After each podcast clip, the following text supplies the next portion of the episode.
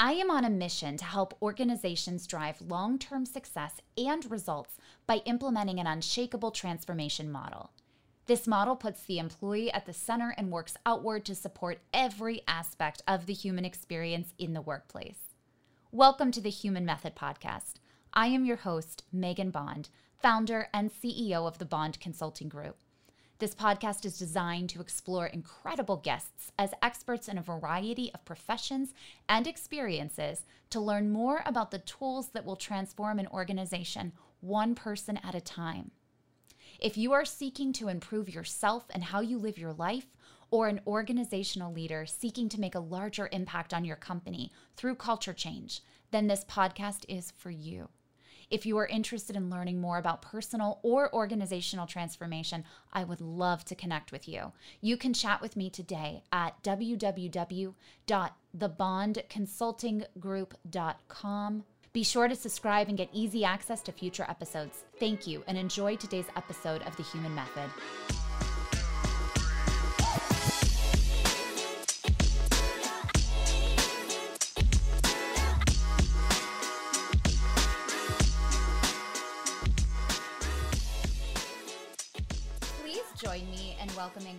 Today. She is the founder and CEO of Impactful Improv. She was introduced to the concept of improv for skill development while earning her MBA at Duke University. She facilitates interactive experiences to help individuals and teams stretch beyond their comfort zones to improve active listening, effective networking, adaptive thinking, and creativity.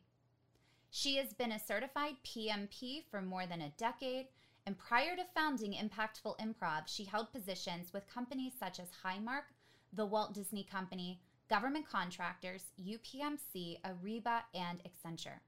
She also has a commitment to education and serves the president of the board of trustees for the Shaler Area of Education Foundation.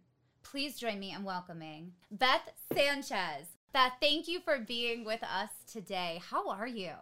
I'm great. Thanks for having me today, Megan. I'm excited. I know you and I always have some great discussions, and I know that we're going to have a, a, great one here over the next uh, period of time.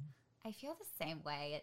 Beth, we do have some great discussions, and uh, for our viewers, I've known Beth not that long. We actually, this is so funny. Uh, we'll, we'll probably get into your stance on live versus virtual networking at some point in the chat. Um, but we met at what I would call, classify as a virtual networking event. And we hit it off immediately when Beth did her intro and shared that she owned an organization called Impactful Improv. I immediately let, lit up and knew I needed to know her. So I reached out right away, uh, the stalker that I am, and we connected and we did. We became fast friends. We're um, aligned on a lot, but there's a lot that we you know, challenge each other on. I think that's really cool about our relationship. Um, and, you know, with that, Beth, one of the things you shared with me in one of our earlier conversations that I found so interesting was your why behind starting impactful improv. So, you are a coach, a facilitator, a consultant. You really could have went in any direction when you started your own company. Um, and I know you do all of those things within this organization, but what is it about improv that that was so important to you that you actually made it the name of your company? Yeah, the improv and i think you touched on a little bit in my bio i was exposed to it when i went to graduate school. We did some team building and they did managerial improv was one of the classes. And i had remembered you know i had seen improv and i was like i could never do that but it just kind of opened me up to see how sticky it can make it and all the things that an improviser is doing on stage, all of those skills that they're constantly exercising to be able to be live, present, and in the moment are things that we can all do. So as I really looked, and my passion is where I really look at, at the human connection as we've moved to more and more technology, which I love. And as you mentioned, we'll talk a little bit more about how I've really adapted to the virtual world and the technology. Um, but I felt like we were starting to lose that human condition, that human connection. So, really, what I do is I really focus on developing leadership skills, team skills, making teams more effectively communicate, just helping people to listen better because we always practice speaking, but we never really practice listening. And I found that improv makes a fantastic facilitation tool. It makes it sticky, it makes it fun. I could I could stand up and sometimes I am invited to stand up and just give a lecture.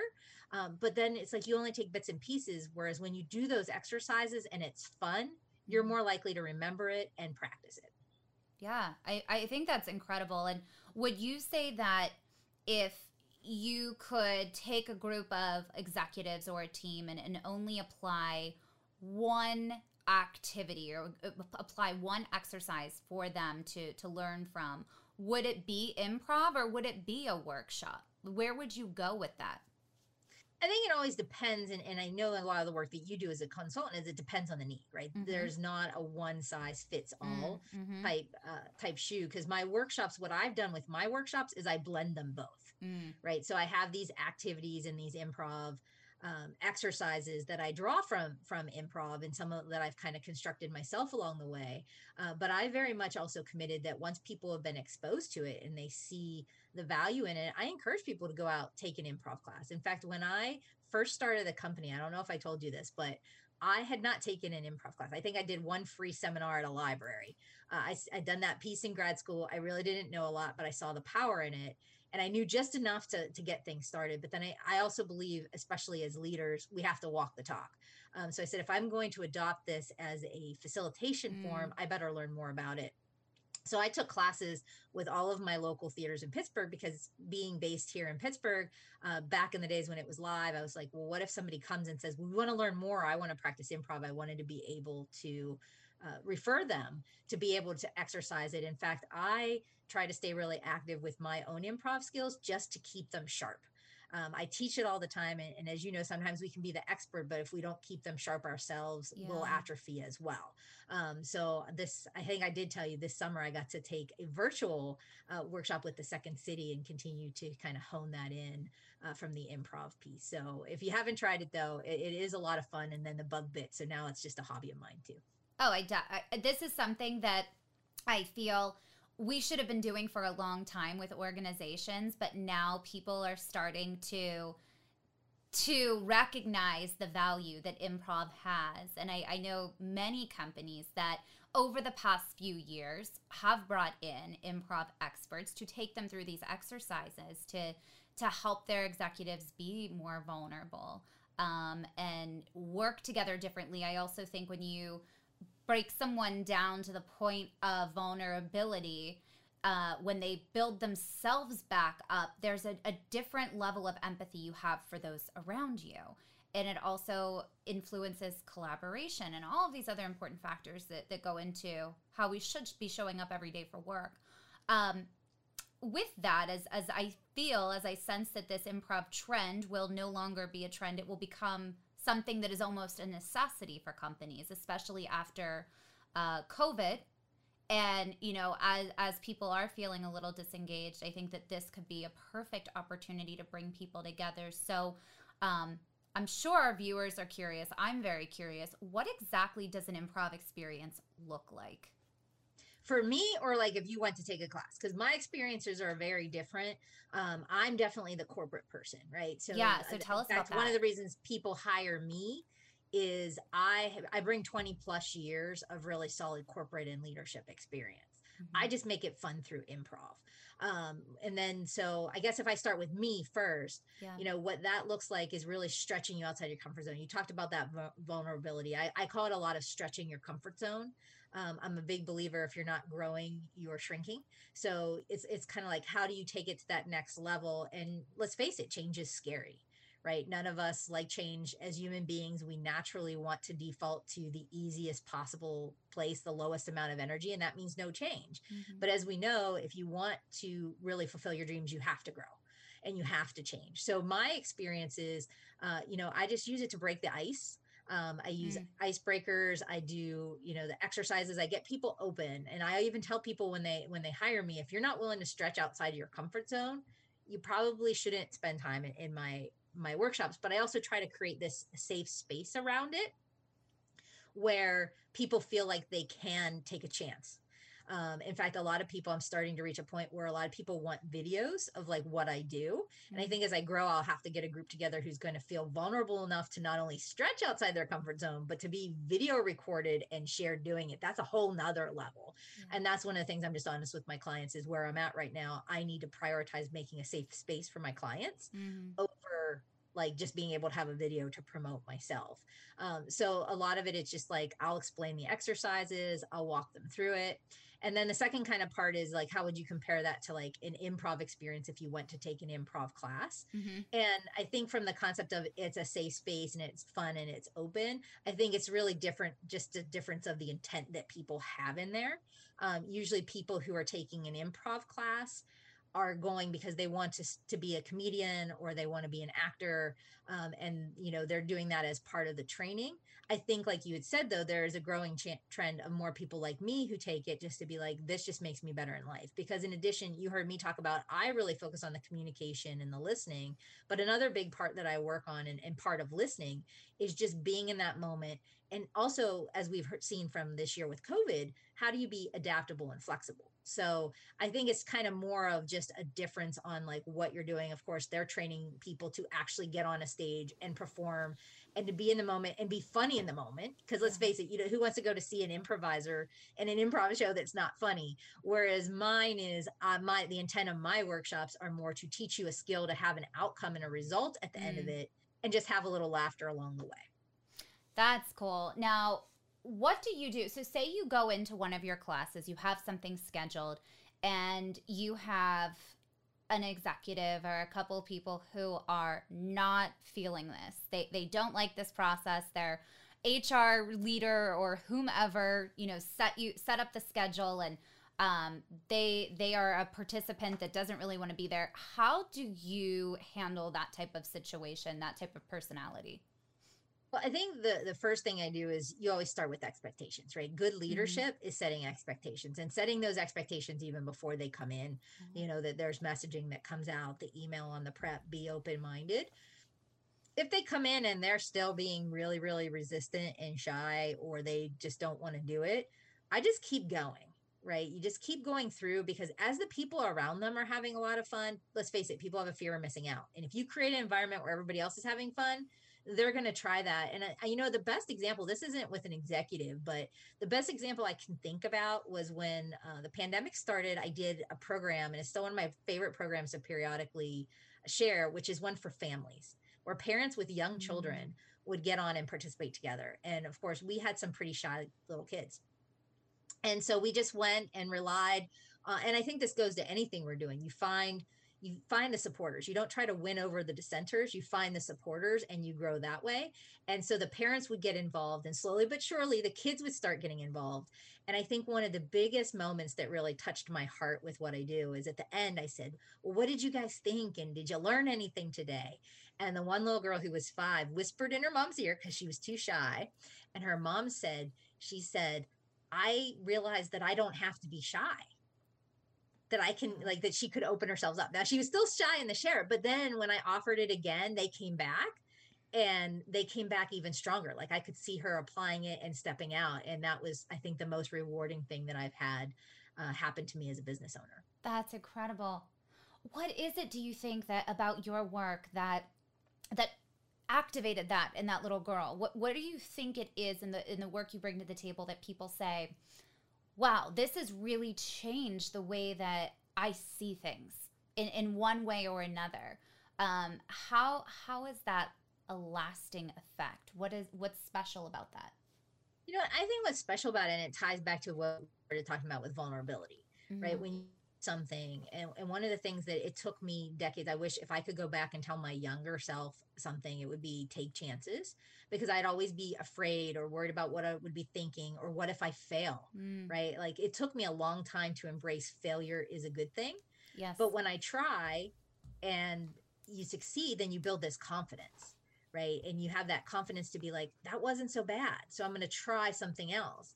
And i think the thing that's lasting is um just taking it step by step right? I think sometimes when we think about transformation we think that it's this big thing Mhm. and you do it once and it's done. And the truth is transformation comes and from a lot of those little steps.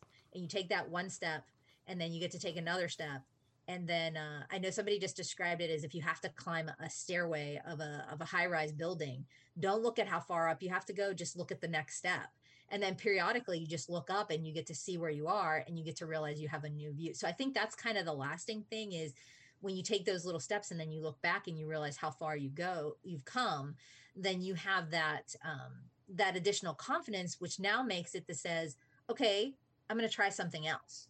And it just kind of opens you up to the possibility thinking of the world and taking chances. And then sometimes when you fail you get to reevaluate and say that didn't work out so well. What did i learn from it and how will i apply that whether that's getting up to try again or moving on to do something else mm.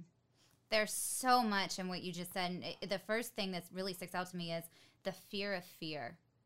So it's not necessarily the actual thing that we don't want to do that scares us. It's the idea of how we're going to feel when we're doing that thing. Mm-hmm. Um, which brings me back to the little girl that you worked with when she simply engaged because you set clear expectations. Let's go back to that. You set the clear expectations, you held people accountable to the expectations, they must engage. Everyone around them is engaging. And all of a sudden, it's not so scary. And mm-hmm. I think that that's such a great metaphor for life. Also, I have to circle back and say, I love the Darren Hardy reference. I listened to that. I wasn't sure well. you had, had heard because that's course. really where it is. And I know Darren Darren wrote the the compound effect, of course. Yes. And I know you're also a big fan with me of, of Darren's work.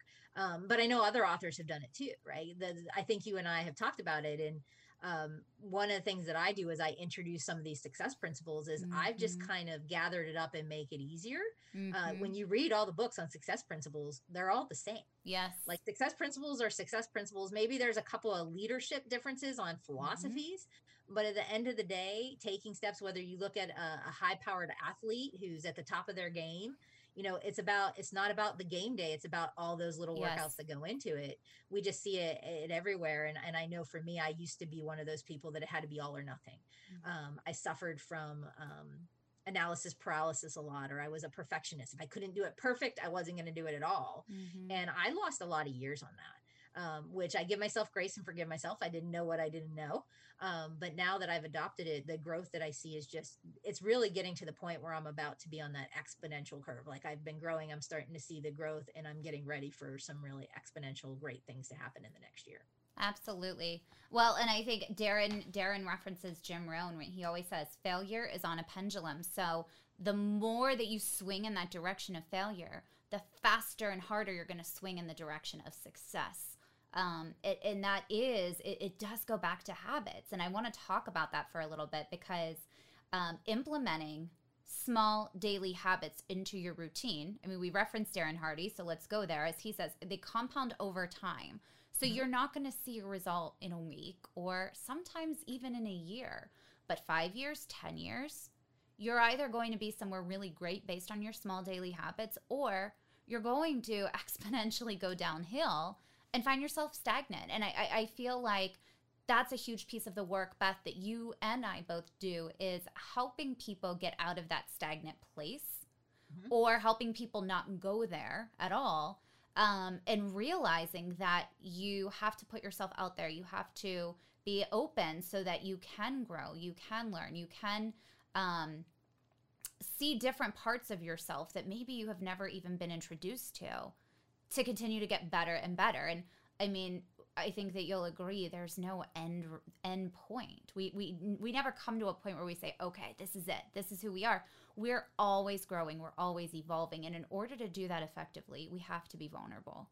Um, you definitely do, and you just hit on something right there too of switching your mind to the journey. Because I also was like, once I finish my my degree, I'll be good. Once I get this promotion, yes. and I think so many people suffer from the once I hit this deadline, mm-hmm. and I think that's especially what we see in corporate America. It's all about the quarter results, right? Mm-hmm. Versus how do I by doing the little things, I will hit and exceed those quarterly results as I focus on them and really enjoying that journey because um, just as you talked about the pendulum with failure and success the failure is kind of what grows us it's to stretch us it's that pain point mm-hmm. um, which even I, I, remember i'm not a big exercise fan but my understanding of the way the muscle works is what happens when we work out is we're basically causing some mini damage to the muscle. And what makes it strong is the repair process. Um, and that's kind of how you kind of really look at this journey, right? You're going to have those hard times where you're really going to grow. And then those success moments, those are the celebration moments, mm. right? You did the work and some of those failures, some of those struggles end up we have the success the celebration because that's the other thing we probably might even talk about is how important it is to celebrate wins because we both work with a lot of high achievers and we like almost just barrel right through the wind to yes. the next thing and, and, not take the moment to celebrate how far we've come and and how much of a difference and some of that like we talked about is that vulnerability and even openness because sometimes we look at vulnerability as a bad word um, mm-hmm. um, it makes it sounds like because i think there's the connotation that people can take advantage of our vulnerabilities mm-hmm. but i know i worked a lot with a coach um, who taught me to make it look as more openness. So yeah, it does open you up that there might be things that hurt you or disappoint you a little bit more, but we can grow and strengthen ourselves from it. And at the same time, if, if you're also closed up and not being vulnerable, you're also not open to receive the opportunities or the wins that are all around us. Hmm. Oh, there's so much there. And I think that, you know, we can throw around the word vulnerability and it, even authenticity um, loosely. And, and, you know, it's not a scapegoat for you treated someone poorly, but oh, I was just being vulnerable, or oh, I was being my authentic self. So there is a distinction um, when you practice vulnerability in its purest sense. It's it's truly what you said, Beth. It's being open and asking questions to seek to understand. And I know you and I have went back and forth on the word judgment, and mm-hmm. let's go there where, you know, I've shared that I think that judgment can be negative. When you're judging someone, you're putting them in a box, you're judging a situation, you're assuming it for something that maybe is simply a narrative that you're you're telling yourself. It's not the reality. Uh, yet you see judgment quite differently. So mm-hmm. why don't you share with everyone what your perspective is on on that? Yeah, I've been thinking about that because that's one of the things in society right now. It's like don't judge. And then I thought about things is there there's you know, sometimes I have to be able to protect myself. I have to make a judgment call. Mm. Like I thought about some of the other con- connotations of like I can like people will say things like I consider myself a judge of good character. Well, how can I judge a good character if I'm not judging? Mm. And so I really looked into your point is I think our society looks at it and even I hear the words cancel culture, right? If somebody makes a mistake, it's like everything they did is wrong. Mm. And I think we need to get away from that kind of connotation and that meaning but I do have to look at like when I'm judging performance it, or behavior, right? That's I think where we have to separate it is not judging people, but there are behaviors or there are performance things because we also get judged in a positive way, right? If you're up for a promotion, you're being judged. You're being reviewed mm. and judged to see somebody's making a judgment call to say, can you deliver the results that the corporation needs? Because at the end of the day, we all have a goal or purpose. Organizations exist for a reason. Uh, you know, corporations are in order to make a profit. Uh, nonprofits, even, they have to be able to serve a mission, right? And we have to be able to, to have that judge of character to be able to look and really make determinations on what's best for us. I, I know kind of, and I might kind of just be leading us into this direction, but one of the things I spent a lot of this past year doing is looking at my associations and kind of judging those associations to say were they toxic to me mm. or were they helping me grow? And being able and that kind of went back to that thought i've been doing around judgment is sometimes when i separate from a person or an organization i've left companies too. It just means that our journey like when i think about that life as a journey again it just means we're at a fork of the road and we're going to take different paths.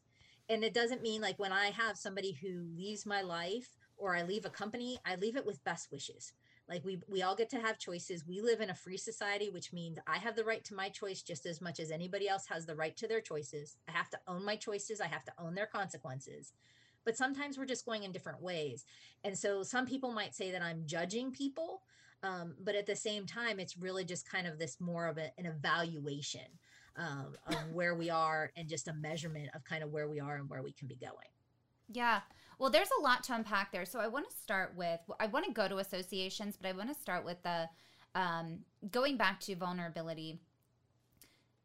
How would you encourage one to practice vulnerability in a corporate environment? And you shed light on this a moment ago, where maybe vulnerability isn't accepted if you want to you know fit in or maybe you don't love your job but you don't have the option to leave you need the money um, you're supporting a family and you want to practice vulnerability you want to practice authentic communication but you know if you do it might be one of those cancel culture scenarios where you have one misstep or someone misconstrues it and all of a sudden your whole reputation is damaged. So how do you go about that?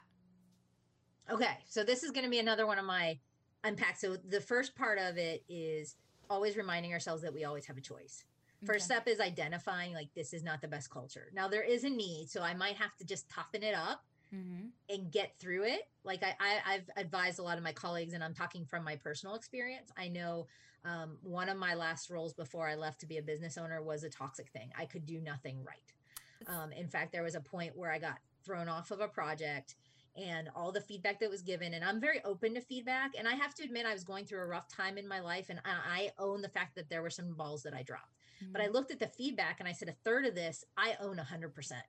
My mistake. A third of this, I own my part in it, but I wasn't the only one who caused the problem. And the third of it was, this is untrue, and this was on the other person.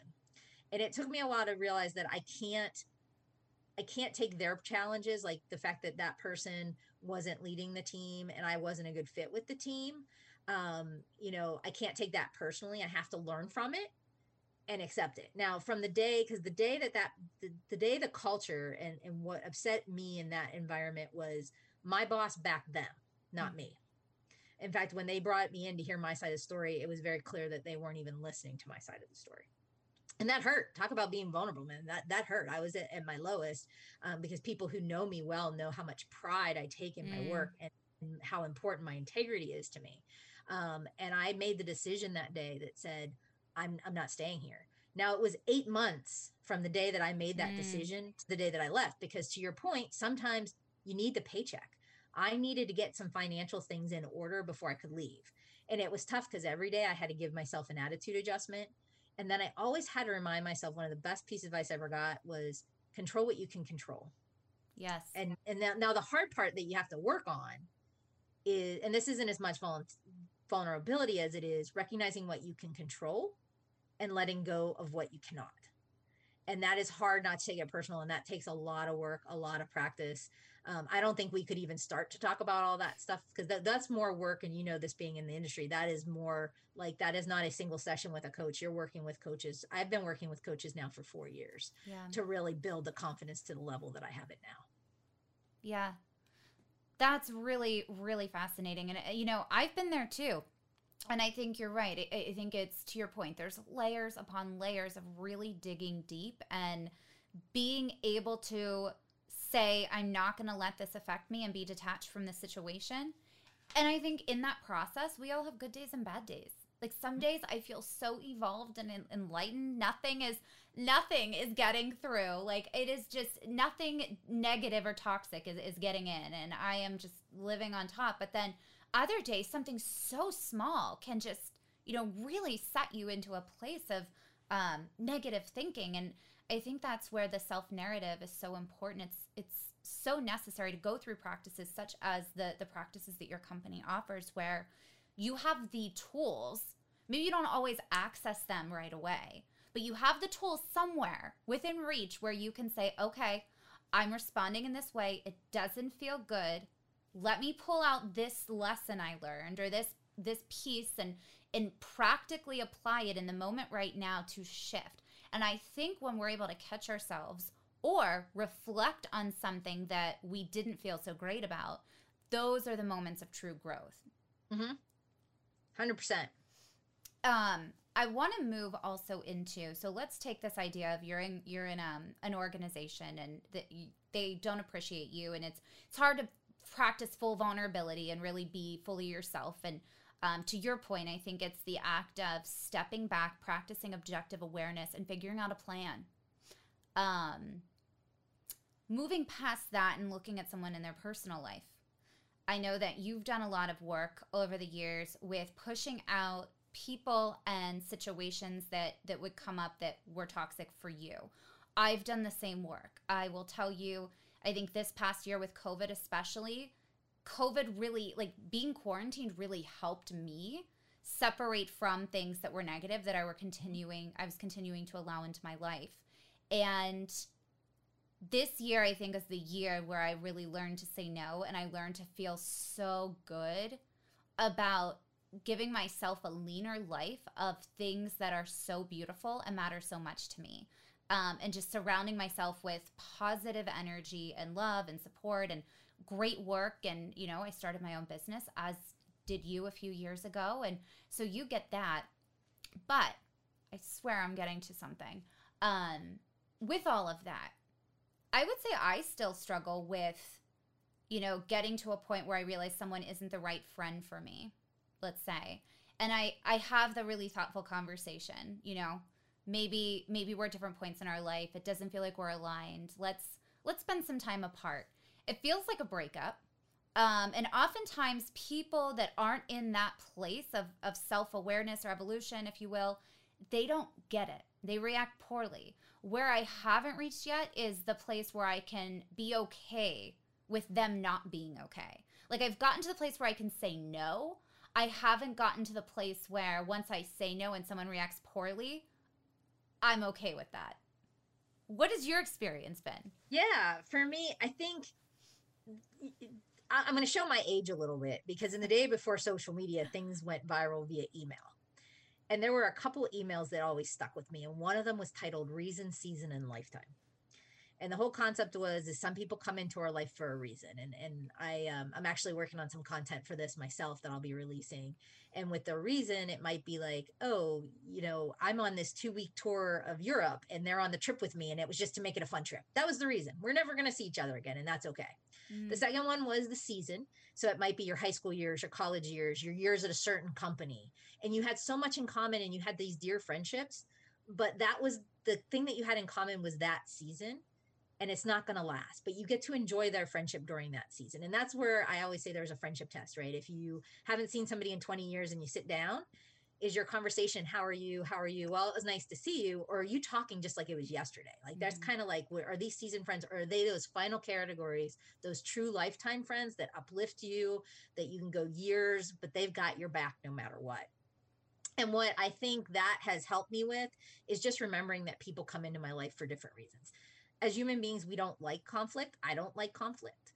Um, but I've also learned just to be honest about why things are and that you never do it in a hurtful way. Because I think what happens so many times when we're triggered and we will be patient, like we don't want to say something, we don't want to say something, and then it builds up. And then when we we hit that final, that what I like to call the straw that broke the camel's back, mm-hmm. we unleash.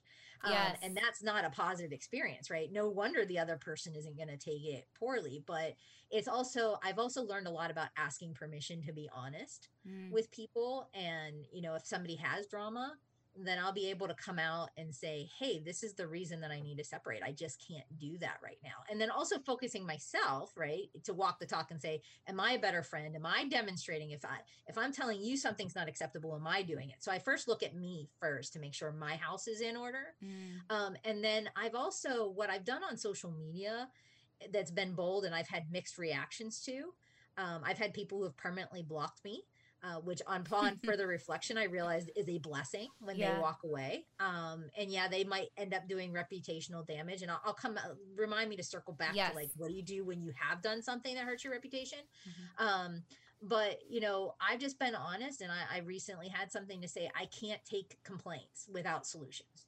Like I get it. You need to if you need to call one on one and vent but I'm getting bombarded by media, social media with all this negative energy and it's pulling me down. So I actually put it out there as a blanket of I'm drawing a line. And if I see you complain without solution on your social media, I am unfriending you.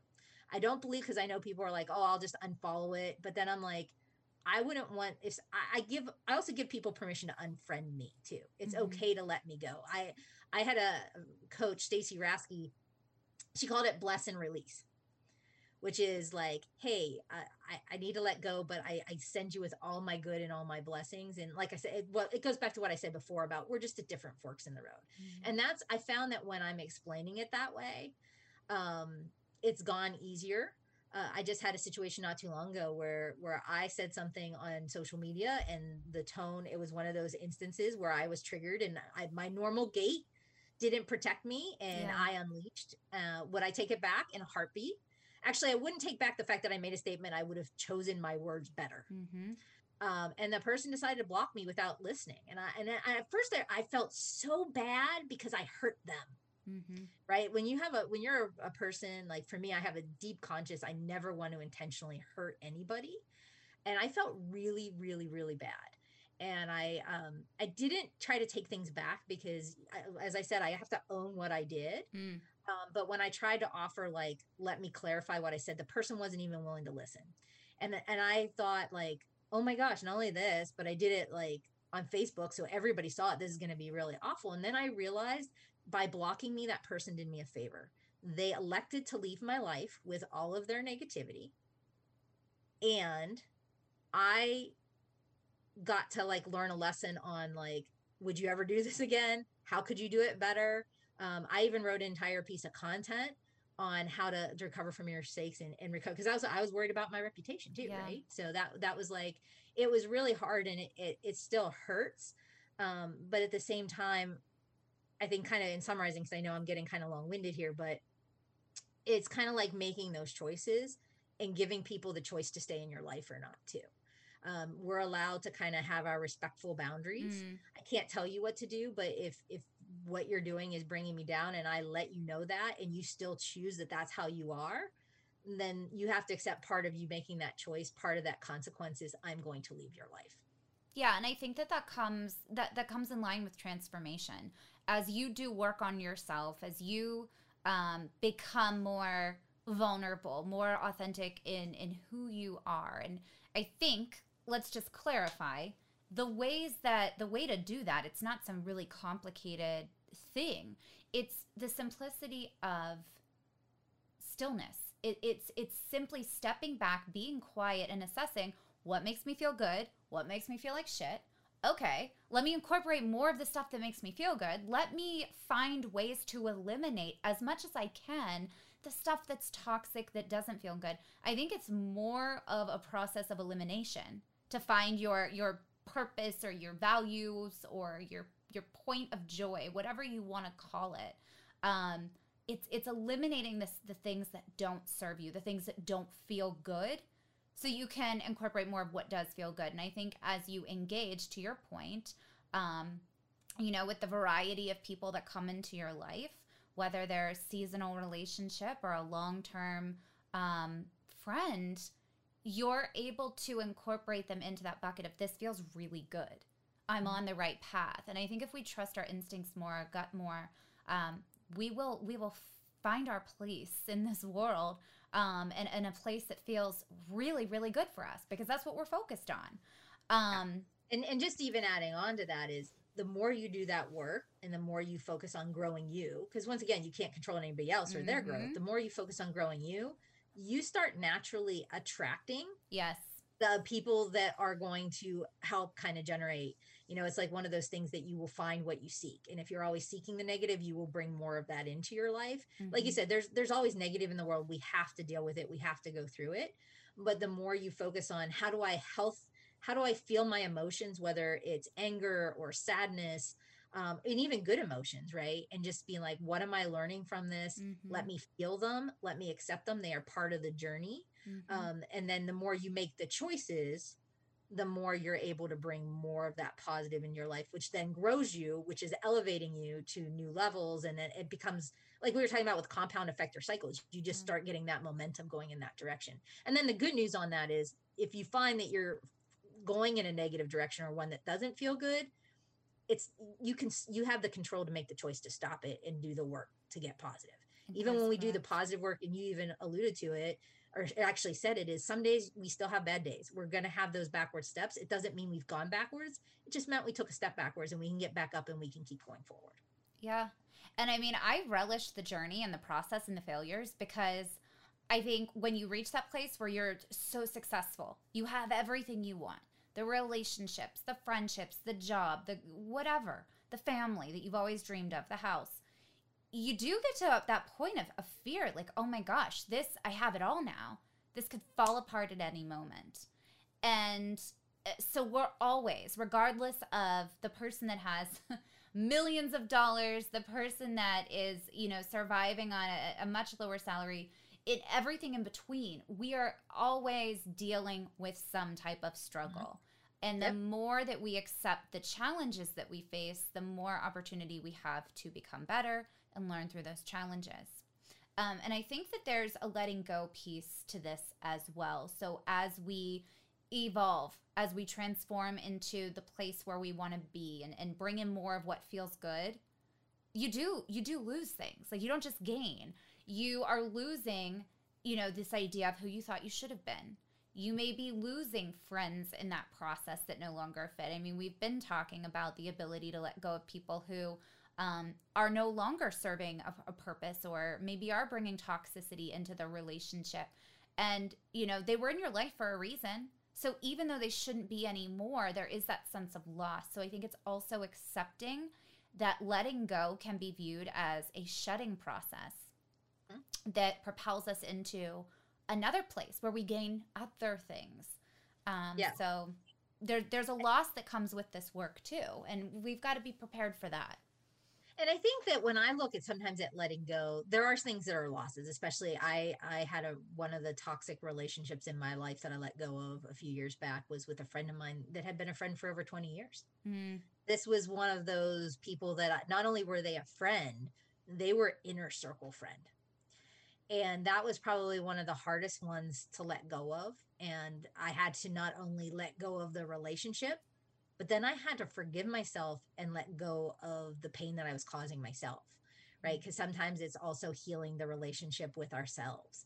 And that was where I think when I learned that concept that the when my coach uh, had said bless and release, it was a whole nother way of looking at it because sometimes it makes you feel like you're being fired or something. And even if a company fires you, um, I, I, think uh, as we talked about Darren Hardy, I think he calls it release back to the marketplace. Right? Mm-hmm. There's there's a better fit outside and and sometimes it's us also uh, not only letting go and, and, healing from those losses. I know last year we lost a lot. Like a lot of people lost vacation memories. We had students that lost time in school with their friends, especially kids who were like seniors in school. Like that's a special time. They lost a lot.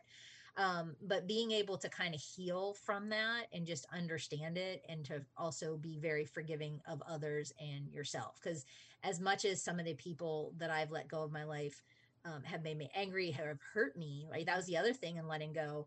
I also had to not only forgive myself, but I also had to forgive them. Like I, I recognize that they're not healthy. I can't let them back into mm-hmm. my life. Um, and let me put that as a caveat too, because people change. If 10 years down the road, that friend reaches out, and I'm also at a, I remember when she reached out like a, a year after it, I wasn't ready. Like I wasn't ready to, to oh, let them back in.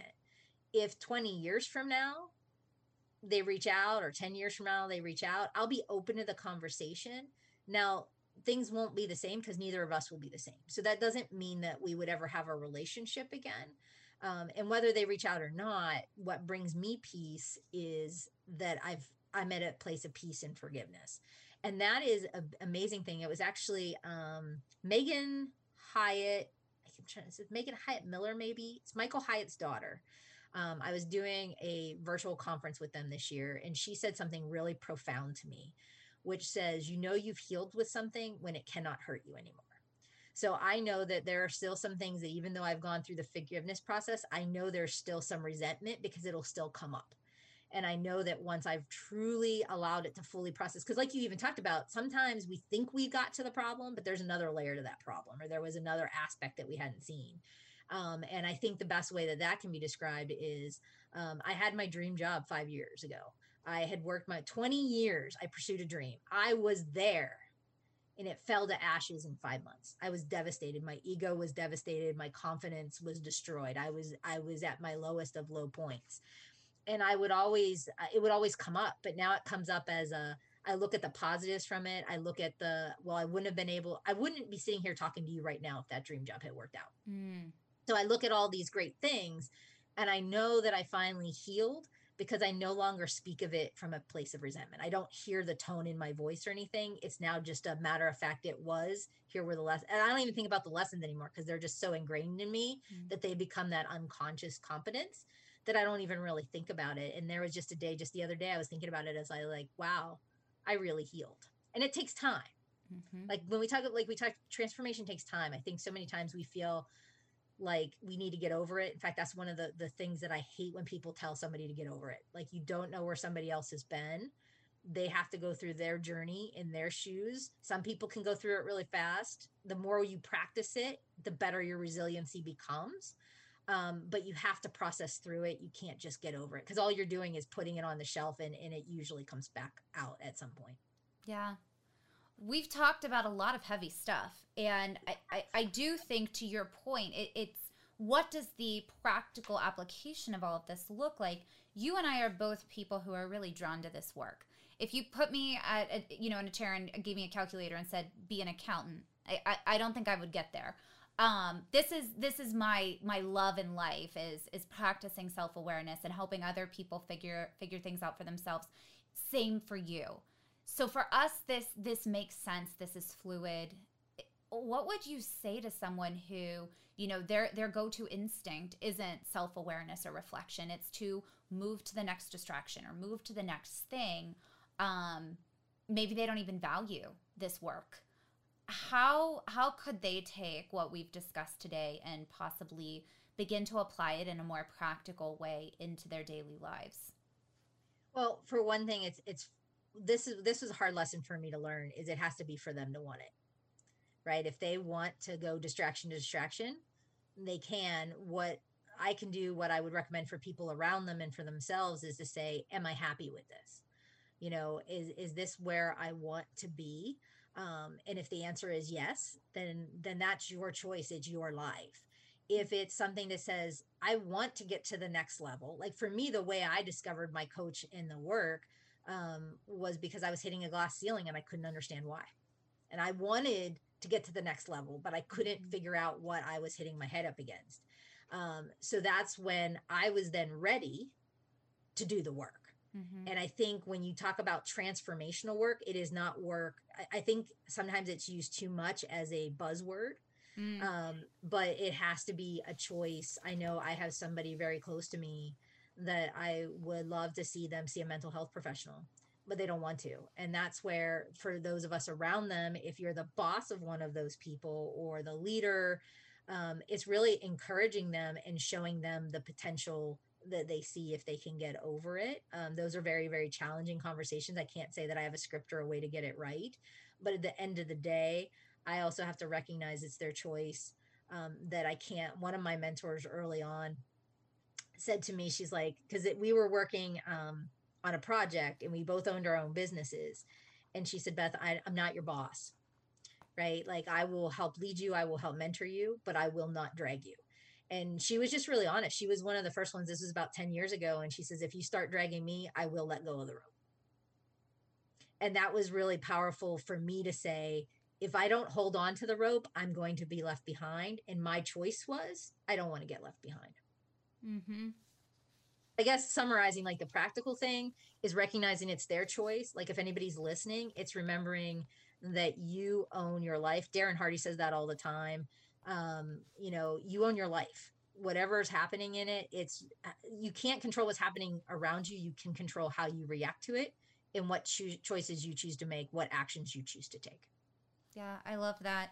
So it sounds like it's your choice, and if the person wants to make the change, the next step is setting some clear expectations. And I think that if you're doing it for a team, you know, it's very clearly setting really clear expectations for your team and holding them accountable to those expectations. If, if you look at the most recent Gallup surveys, I mean, that continues to be something that employees struggle with the most is I don't know what's expected of me at work. Mm-hmm. So, um, really getting clear and crisp on very highly specific behavioral expectations that you can coach to. Um, yes. And then I and I'm going to add one thing to that and make sure you're doing them yourself. Like if you're setting an expectation in a team, make sure you're doing it. Because too many times, yeah. one of the things I would see is the leaders would say all the buzzwords and they'd set the expectations and they sit down and said, But I set the expectation and I told them at this meeting. And they told them one time. And, and you and I know, especially if you're new in a job, you are drinking from a fire hose. You have to reinforce it. And if it's people are going to follow what you do more than what you say. So I think just kind of tying absolutely 100%, knowing where you need to go. You can't go after a target if you don't know what the target is. Yeah. Um, and then making sure that you're you're following that same rule in that target yourself. Absolutely. And I think for an individual going through the work, it, it, it it's the same. It's setting clear expectations. It's what is your standard of expectation for yourself? What is the price of entry for being you? If you are someone who wants to be healthy and fit, and that means getting up at 5 a.m. every morning and going to the gym and, you know, eating a healthy meal rather than ordering pizza on a Saturday night, then your price of entry is it, it, pizza is not an option. Um, maybe it is. Maybe you have a cheat day. That that would be a little more fun. But you know, you you've got to have a standard for yourself, and then I think that all completely aligns with what we talked about at the beginning. We come full circle with this notion of habits. So having habits in place, small daily rituals that are your standard of expectation, and you do them so much and so often that it, it just is how you go through your day. There isn't mm-hmm. a question. Um, you know and i think it's uh, it'll be fun to why don't we both share one of our daily habits that we've implemented that we have consistently done every day for the past year give me your top your top habit that's really helped you well i'll do i'll do one of my habits which is five day a week habit. It's intentionally five days a week to be cons- so that i could be consistent and that's my quote of the day. And i started posting them i think back in june every monday through friday. And uh, it was something that I did, and I started sharing it with both my personal networks as well as my professional networks because it inspired me for the day. So the whole concept of sharing it uh, gives me accountability because I don't want to miss because I actually have built up people who actually look forward to reading the quote of the day. Mm-hmm. Um, and it gives me my anchor for the day, right? It's my thought of the day. A lot of times, uh, I'm, I'm going to share a little inside secret. A lot of times it's what I needed to hear for the day, right? I find yeah. a quote on a topic that's on my mind and then I just share it out. Um, and interestingly enough, perfectly in line with this, the quote that I posted just before getting on on this this recording with you is uh, it was one by Ken Blanchard, and I'm going to paraphrase it, which is there's a difference between interest and commitment. If you're interested, like for for your, if you're interested, you'll do it when it's convenient. If you're committed, you will do it, no excuses. And I think that just went down like your example of being healthy and fit. If you're healthy and fit, no excuses. You're going to the gym X number of days a week. You're eating right because you are committed to it. Versus you're interested, which means like when you fall off the mm. wagon, you're okay. Um, and that's something that that takes a lot of inner work to put to look in the mirror and say yes i'm committed. So one of the things that i've done uh, at least for the past six months and now has become like if i don't do it i'm like wait my day. It doesn't matter yes. even if it's seven o'clock at night i'm like i need to post a quote of the day. Yeah. You don't give yourself the option to not do it and and that's why you know if you want to put your change your brain which is a, a machine and it's an elastic machine um, if you want to change your brain to adopt your daily habits you've got to start with something manageable. So you know, if you've never worked out, don't start going, don't say I'm going to go to spin class five days a week. Uh, but something really small. If you're, if we're, you know, let's focus on food as medicine. You know, if you're saying, I want to lose five pounds or I simply want to feel healthier by what I eat, um, maybe it's adding a small serving of fruit with one of your meals every day. So yep. start small. Don't screw yourself by screwing yourself um, really make it manageable. Mine is journaling. I committed to journaling seven days a week, every day, obviously, seven days a week. Um, but I committed to journaling every day about three years ago, and I haven't missed an entry. And there are some days where I don't want to journal. I, I, or to your point, I don't think about it until I'm exhausted and it's late at night, and I will literally open up my journal and I will write. We'll check in tomorrow. Long day. Um, yeah, and close it. I was just gonna ask you if you did that. Yeah, absolutely. Because there's some days you just you just can't you just don't get there. Um, but every day for the past three years, I've written something in that journal, and over time, my I've noticed my journal entries become more.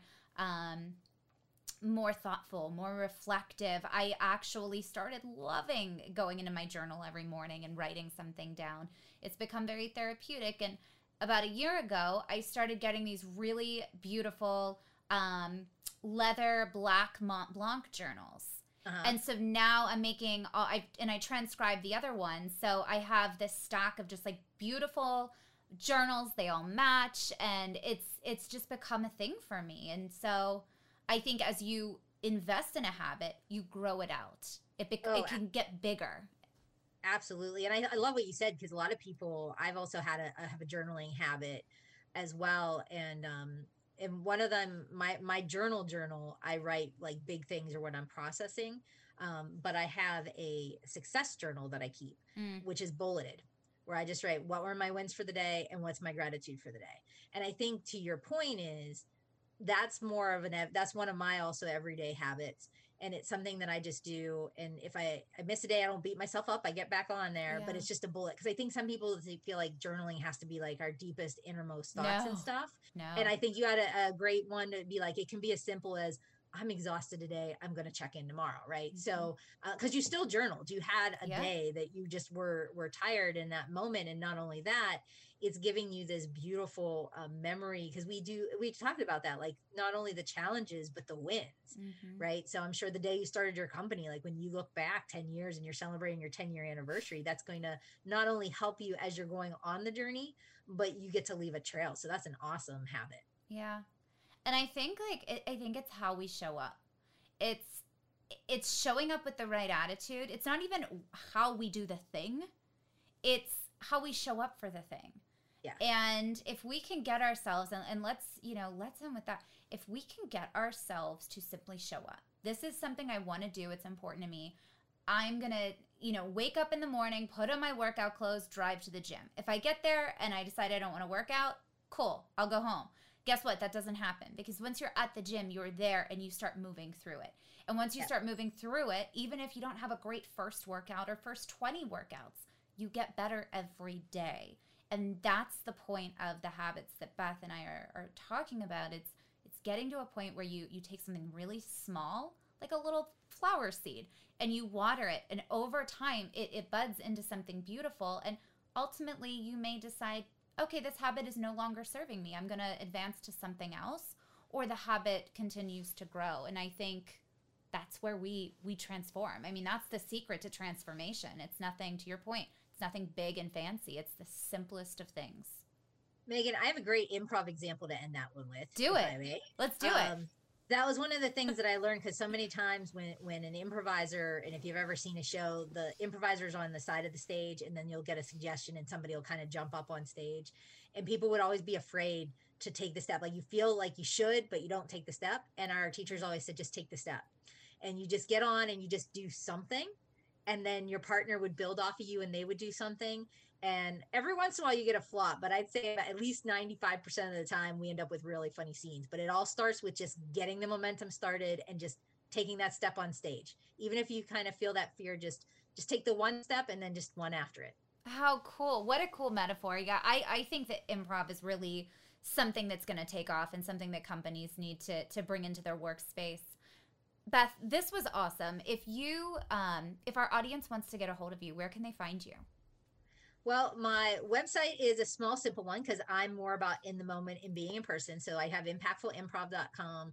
Um, but of course, always uh, reach out for me either on LinkedIn or Beth at impactfulimprov.com. I'm always up. I we didn't end up talking about networking, but I'm passionate about it. I always love getting to know connections because maybe it's just a reason or a conversation, and maybe it could be a future lifetime friend.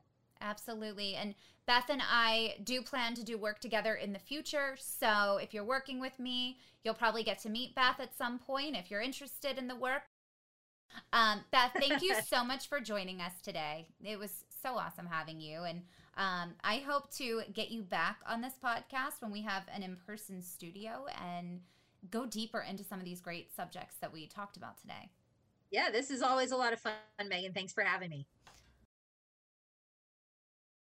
Thank you for joining me for this episode of the Human Method Podcast. I am Megan Bond, and if you are interested in learning more about personal or organizational transformation, I would love to connect with you. You can reach me today at www.thebondconsultinggroup.com. I also want to thank Ayla Zimmerman for design and promotion of not just the Human Method, but our Bond Consulting Group site as well. She is a kick ass designer, so please check out our site at thebondconsultinggroup.com. Sign up for our newsletter so that you can receive great content from us. Be sure to subscribe so that you don't miss our next episode. And if you enjoyed the show, please don't forget to rate and review wherever you get your podcasts. Our theme for the show, as always, is to be a little bit better each day. So remember, be better today.